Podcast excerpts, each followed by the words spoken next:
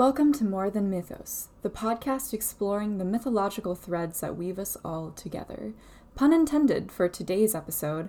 I'm Morrigan, and thank you for joining me on this ancient journey to understand our modern world. Today, I'm recording in foggy London for the very first time. For all the lovely people asking, my move here went very smoothly, and I enjoyed an almost entirely empty overnight flight from Boston to London. Not that I recommend anyone be traveling right now. The real challenge was actually tackling my jet lag, which honestly kicked my ass since my sleep schedule was already really bad. now I just have to adjust from the sleepy suburbs to the sounds of the city, such as 12 hours of construction a day, and my neighbors doing what sounds like jazzercise, but is probably something else.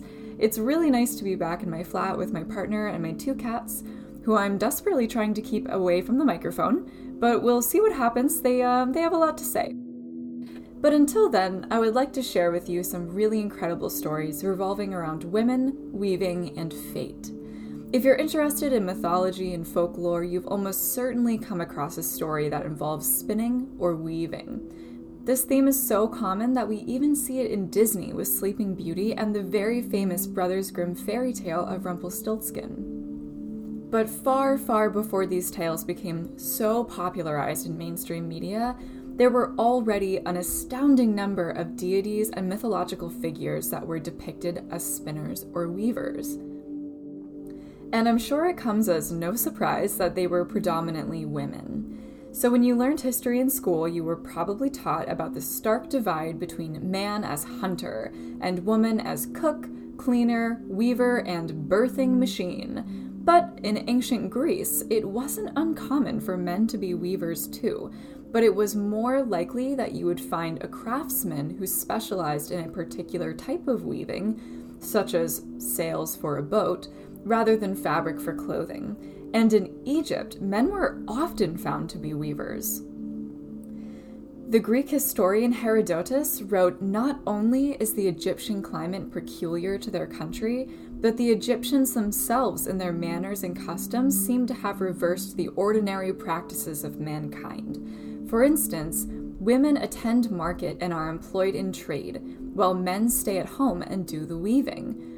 In weaving, the normal way is to work the threads of the weft upwards, but the Egyptians worked them downwards. End quote. But it was the Egyptian goddess Isis who was known for teaching humans to weave.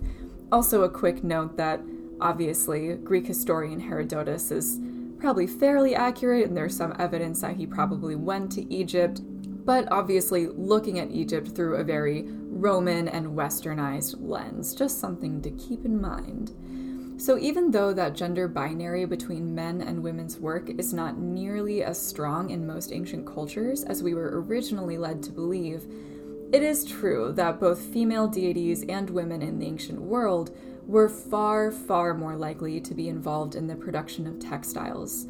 And even to this day, it is largely considered to be women's work, whether or not you agree with that sentiment. Weaving has been a significant way to display cultural and individual achievement, along with storytelling and communication, and also a necessity for clothing for thousands of years. There's evidence that weaving itself dates back to the Paleolithic era, which is 27,000 years ago. That's how significant weaving is. We find textiles in every great civilization for the pretty obvious reason that people wanted to wear clothes to shield themselves from the elements. But depending on your geography, climate, and available material, your textiles were going to be made out of really different fibers. For example, medieval Europe was known for wool, whereas East Asia was known for silk. Textiles held different meanings and use in various cultures, but I think we can all agree that it's not a huge surprise that this incredibly ancient craft developed its own lore over time, to the point that it's now a theme in mythology and folklore. Now, before we really get into some of the figures that embody weaving, we need to add one more element, and that is fate no shortage of deities and assorted figures in mythology that represent or were said to control fate. and there are many male deities of fate or time too. But what's so interesting to me is that there are a ton of female figures that were both weavers and had some affiliation with fate or even death. This is a pretty unique intersection. In mythology, we often see this duality of woman as both bringer of life and decider of fate, even sometimes being affiliated with the afterlife too. And I think the easiest way to understand this connection between creation and fate would be this somewhat universal experience. So, remember when you were a kid and you got into trouble? While you were trying to hide the pieces of vase or whatever object that you and your siblings broke, your mother would find you and utter that phrase I brought you into this world and I can take you out of it. In this way, if your mom did say this to you, our mothers painted themselves as almost a goddess of both creation and fate, with our very existences in their hands. And this idea of controlling both the beginning and the end of a life is often reflected in female mythological figures and archetypes. The exploration of balance in philosophy and life as a whole definitely comes into play here, but we'll get into that a bit later. Albert Einstein is often credited with coining the phrase the fabric of time, but the concept of the fabric of time can date back to early civilizations like Egypt. And here we encounter, not for the first time, the image of woman as creator. Egypt is famous for its incredibly unique and diverse pantheon of gods, but there is one who was there before the beginning. The goddess Neith was considered to be the mother goddess who invented birth, the creator herself. According to Egyptologist Geraldine Pinch, Neith may actually mean the terrifying one because of how far her power and influence reached. I mean, she reigned from pre dynastic Egypt all the way into the Ptolemaic dynasty, which was the very last dynasty before Egypt fell to Rome. Her reign was so powerful, it was said that she was present at the creation of the world. And in some myths, she gives birth to the sun god Ra, who is often depicted as the most significant god in the Egyptian pantheon. But her worship survived all the way into Roman colonization of Egypt, where she was syncretized with Athena, who was also a goddess of weaving. Symbolized many, many things like creation, war, wisdom, water, and funerary practices. She served as one of the four judges of the dead in the afterlife, as well as a guide for the dead to adjust into their new lives. Her symbols included a bow and arrow, representing her warring nature, a sword to show her as a just judge for the afterlife, the red crown of Lower Egypt to symbolize her role as creator and mother, and finally, a symbol which is usually shown on her head and is part of her hieroglyph. So, this symbol has a little mystery around it. Some historians argue that it is a shield, but some think it looks an awful lot like a loom used for weaving. So, we're not 100% sure whether she was originally associated with weaving or whether one of her primary symbols was actually misinterpreted by Romans and then subsequent cultures. But this concept of balance, of life and death intertwined. In Egypt, this was called ma'at, which means harmony and balance, and is pervasive in their mythology. So Neith is both a creator of birth who breathed life into humanity, but is also there to help you as you pass to the other side, which is really quite beautiful to have this figure witness and guide you from before your conception all the way into your final resting place.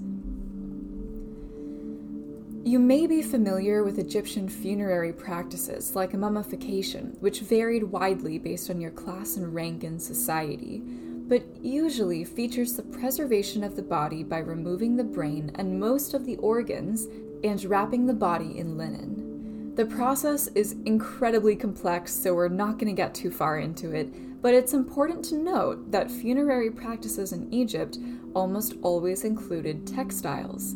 So hopefully you can start to see this link between funerary practices, weaving, and a goddess of fate start to form. So, one more symbol that Neith was associated with is spiders, who are often considered to be the great weavers of mythology, which is very interesting when you bring in Neith's syncretization with the Greek goddess Athena. So, as was very common in the Greek pantheon, the gods loved to give mortals tests or challenges. But in the tale of Athena and Arachne, it may have been Arachne who invited the challenge from Athena because of her incredibly cocky behavior. So there are varying versions of the story, but we're going to work with the most famous one, told by Roman poet Ovid in Metamorphoses. The story goes that Arachne was a shepherd's daughter and had spent her whole life weaving. She became an incredible weaver, but refused to acknowledge that Athena had graced her with this skill. It was really common in ancient Greece to believe that if someone had a particularly amazing skill, it was a gift from a god rather than their own personal merit. But Arachne was very boastful and claimed that her weaving skills rivaled that of Athena's. Upon hearing this, Athena was understandably quite upset, and disguised as an old woman, visited Arachne and warned her that her skills could never surpass the gods. She advised Arachne to plead for forgiveness so that Athena would spare her soul. Filled with hubris, Arachne simply laughed and insisted that she spoke truth inviting Athena to challenge her if she disagreed. And it was at this moment that the old woman threw off her disguise and Athena stood in all her glory before Arachne. They immediately began to weave. Athena's weaving was said to depict contests between mortals and gods, where arrogant mortals were punished for thinking themselves equal to the divine. In stark contrast, Arachne wove images of the gods tricking and abusing mortals, including Zeus's infamous sexual escapades of seducing young women through trickery. Athena was livid. Not only did Arachne insult the gods, her weaving was far more beautiful than Athena's. In a rage, Athena ripped apart Arachne's weaving and struck her on the head three times.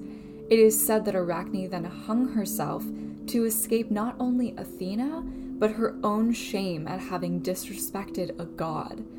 But the Greek gods were not known to be forgiving, even in the afterlife. So Athena sprinkled Arachne's body with a potion from Hecate, a goddess of herbs and sorcery, and Arachne's body began to change. Out fell her hair, while her nose and ears disappeared and her head began to shrink.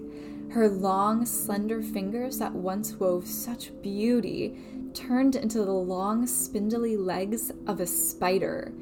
And so it was written that Athena cursed Arachne and all her children to be weavers for the rest of time.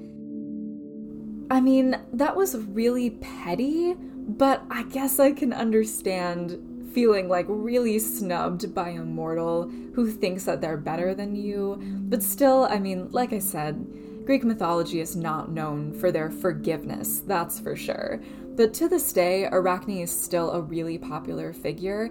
She appears in Percy Jackson and even in Marvel Comics. So it seems that Athena did successfully intertwine Arachne's fate with weaving. So, this is a rather abstract connection between fate and weaving, but a much more obvious one within the realm of Greek mythology would be the Fates, also known as the Moirae. As the personification of fate and destiny, they were usually depicted as three elderly sisters sitting around a spinning wheel.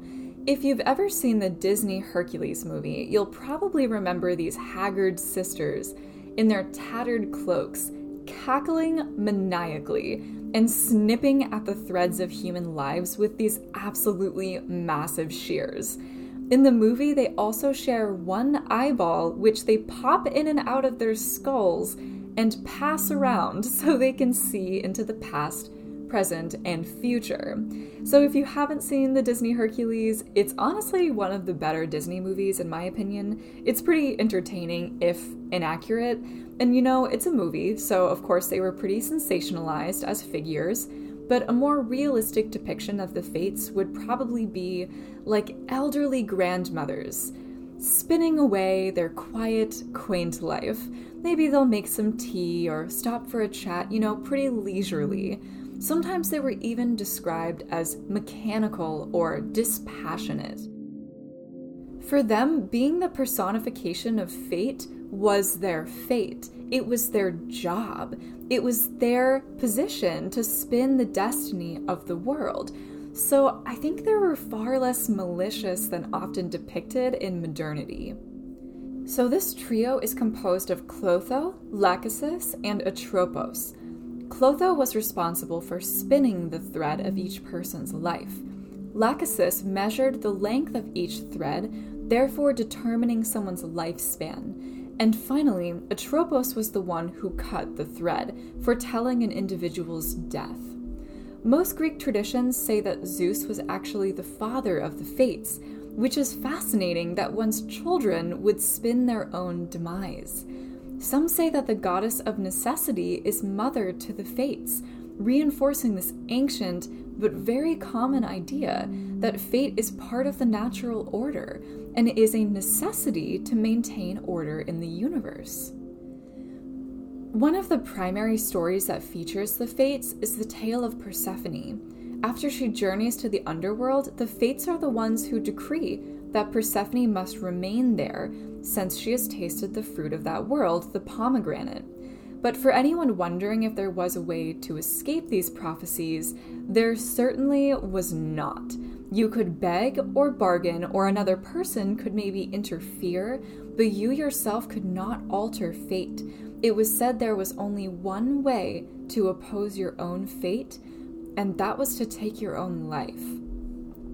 So these cute old ladies may not be as harmless as they look and their legacy certainly isn't.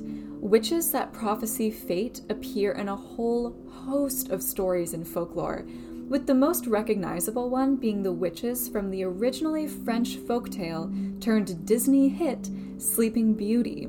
I always find it so funny to study mythology because when you really look at a lot of mythological figures, you'll start to notice their reincarnations in a lot of media. Like, very little of mythology is original. There's so much of it that we see these overlaps.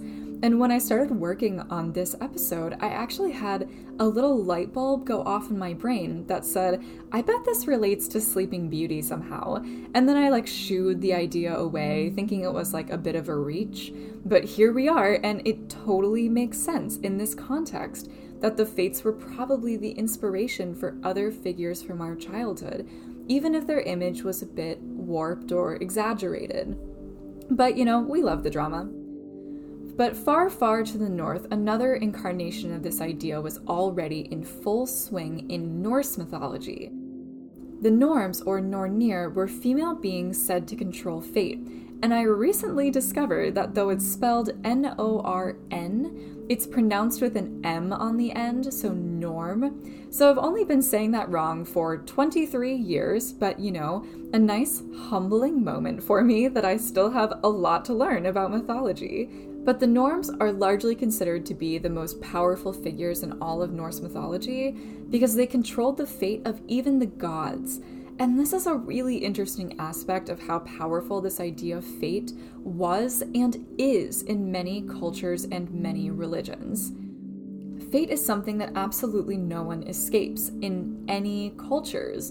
And a really consistent theme is also that the more that you try to escape your own fate, the faster you reach it, basically. And I find it really fascinating that both the norms and the Moirae are depicted as being created by gods.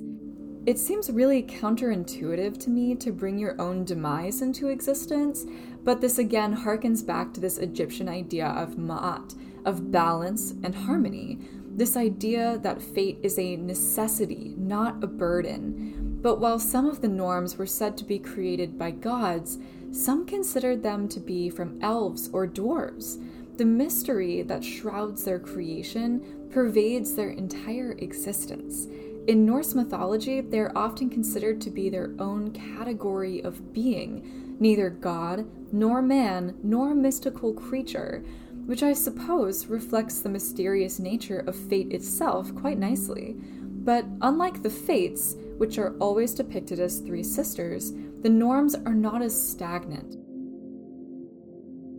In the Norse poem, I'm gonna pronounce this horribly, so I apologize in advance, Fafnismal, there are a great many number of norms. In fact, no one seems to be able to agree on exactly how many there were. But in another tale, Voluspa, there are exactly three, and their names in this account are incredibly symbolic. The first is Urd, which means the past.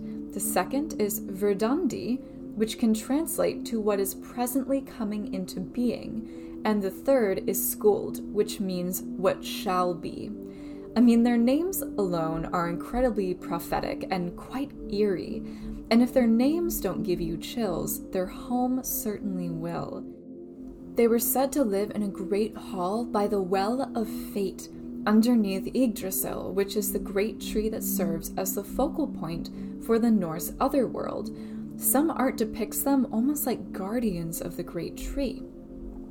But what does all of this have to do with weaving? Though there are a great number of parallels between the fates and the norms, the way that the norms go about constructing fate is not always as clear cut as the fates. There are lots of different versions of how the norms do their work, but the most common depictions are casting wooden lots, carving symbols such as runes into wood, and, you guessed it, weaving. They were often thought to appear after a child's birth to foretell its lifespan and weave it accordingly, which, big surprise, also sounds freakishly similar to the Sleeping Beauty witches. And I want to share this description with you of the norms from one of the poetic Eddas.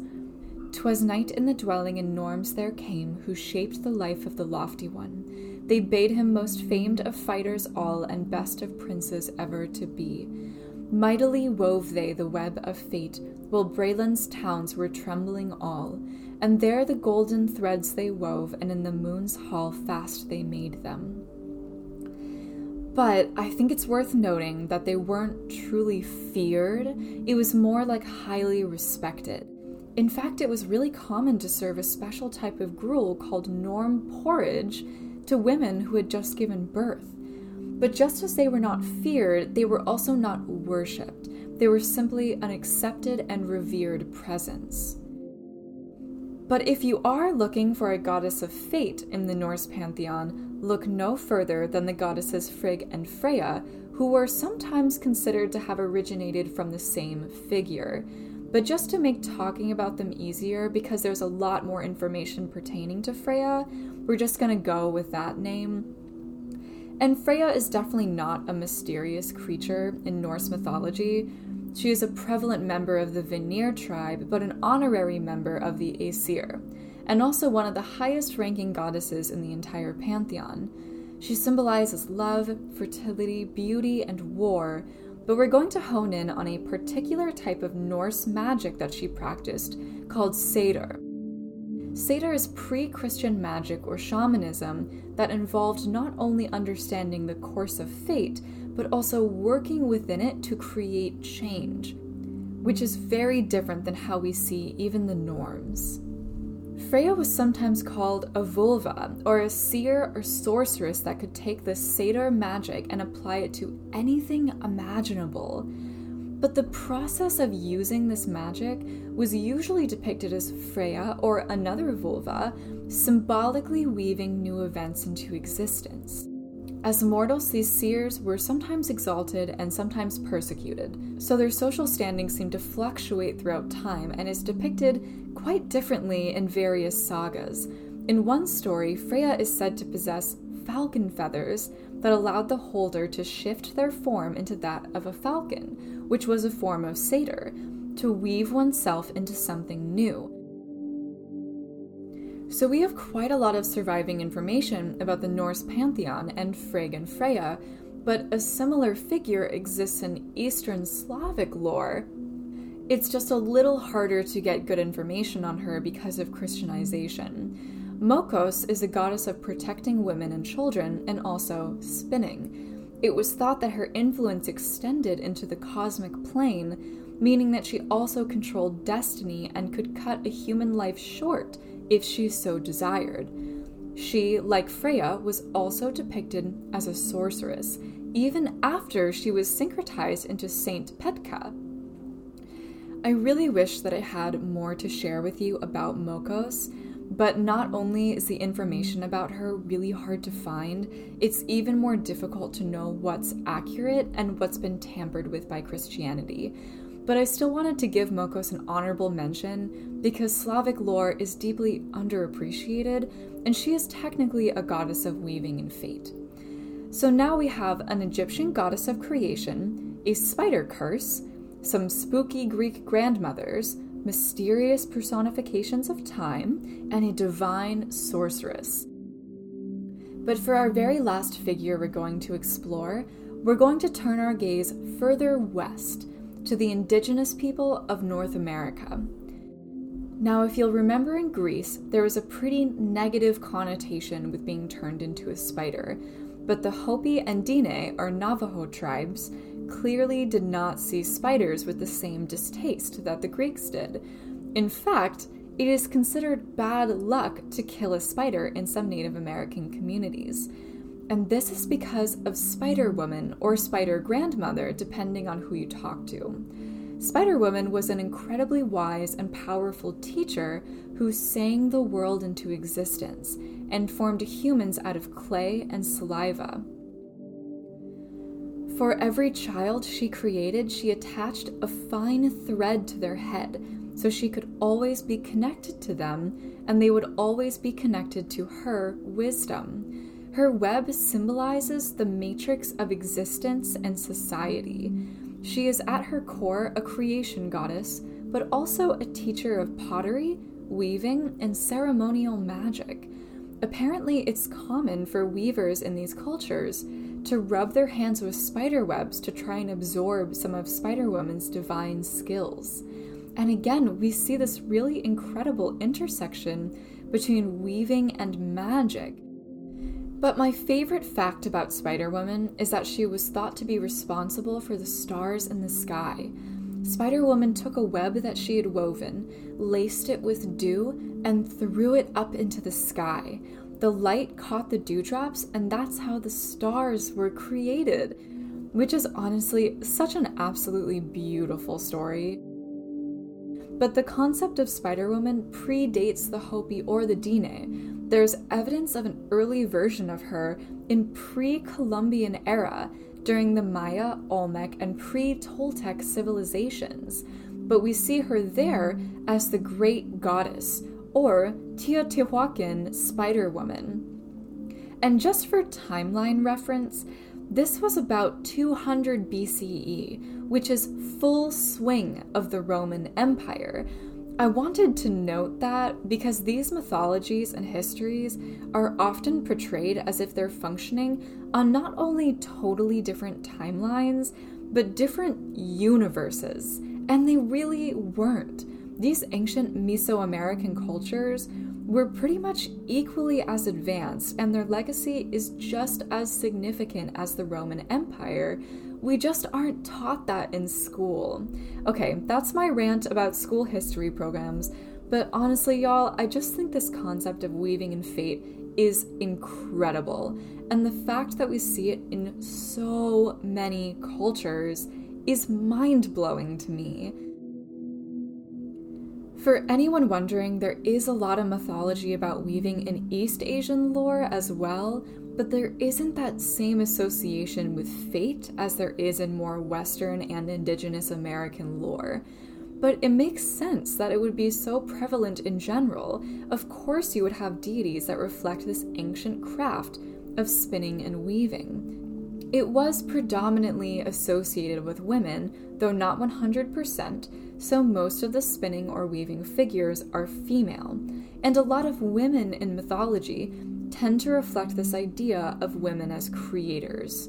tie in this ancient belief of balance, and boom, you've got a whole host of female mythological figures that represent both weaving and fate. I just think that's so cool, and I wanted to share with you this quote. What these tales of weaving and mythology have in common is the ability to manufacture reality, whether it's Neith creating the world into being, the Norns weaving the fabric of fate, or the Lady of Shalott recreating the world anew.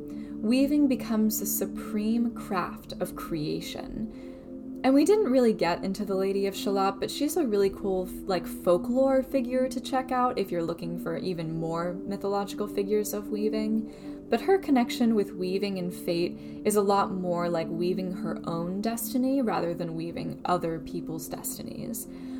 But I think this quote is just really beautiful that this very complex craft that is often looked down upon by men because it's not hunting or fighting is truly the glue of the world. It is both the beginning and the end, the past, present, and future, without which no one could hunt or fight or do anything manly. And I really love this resurgence I've seen in the past few years of lots of women taking up embroidery or sewing or making carpets and tapestries I think it's incredible to reconnect with such an old and important craft.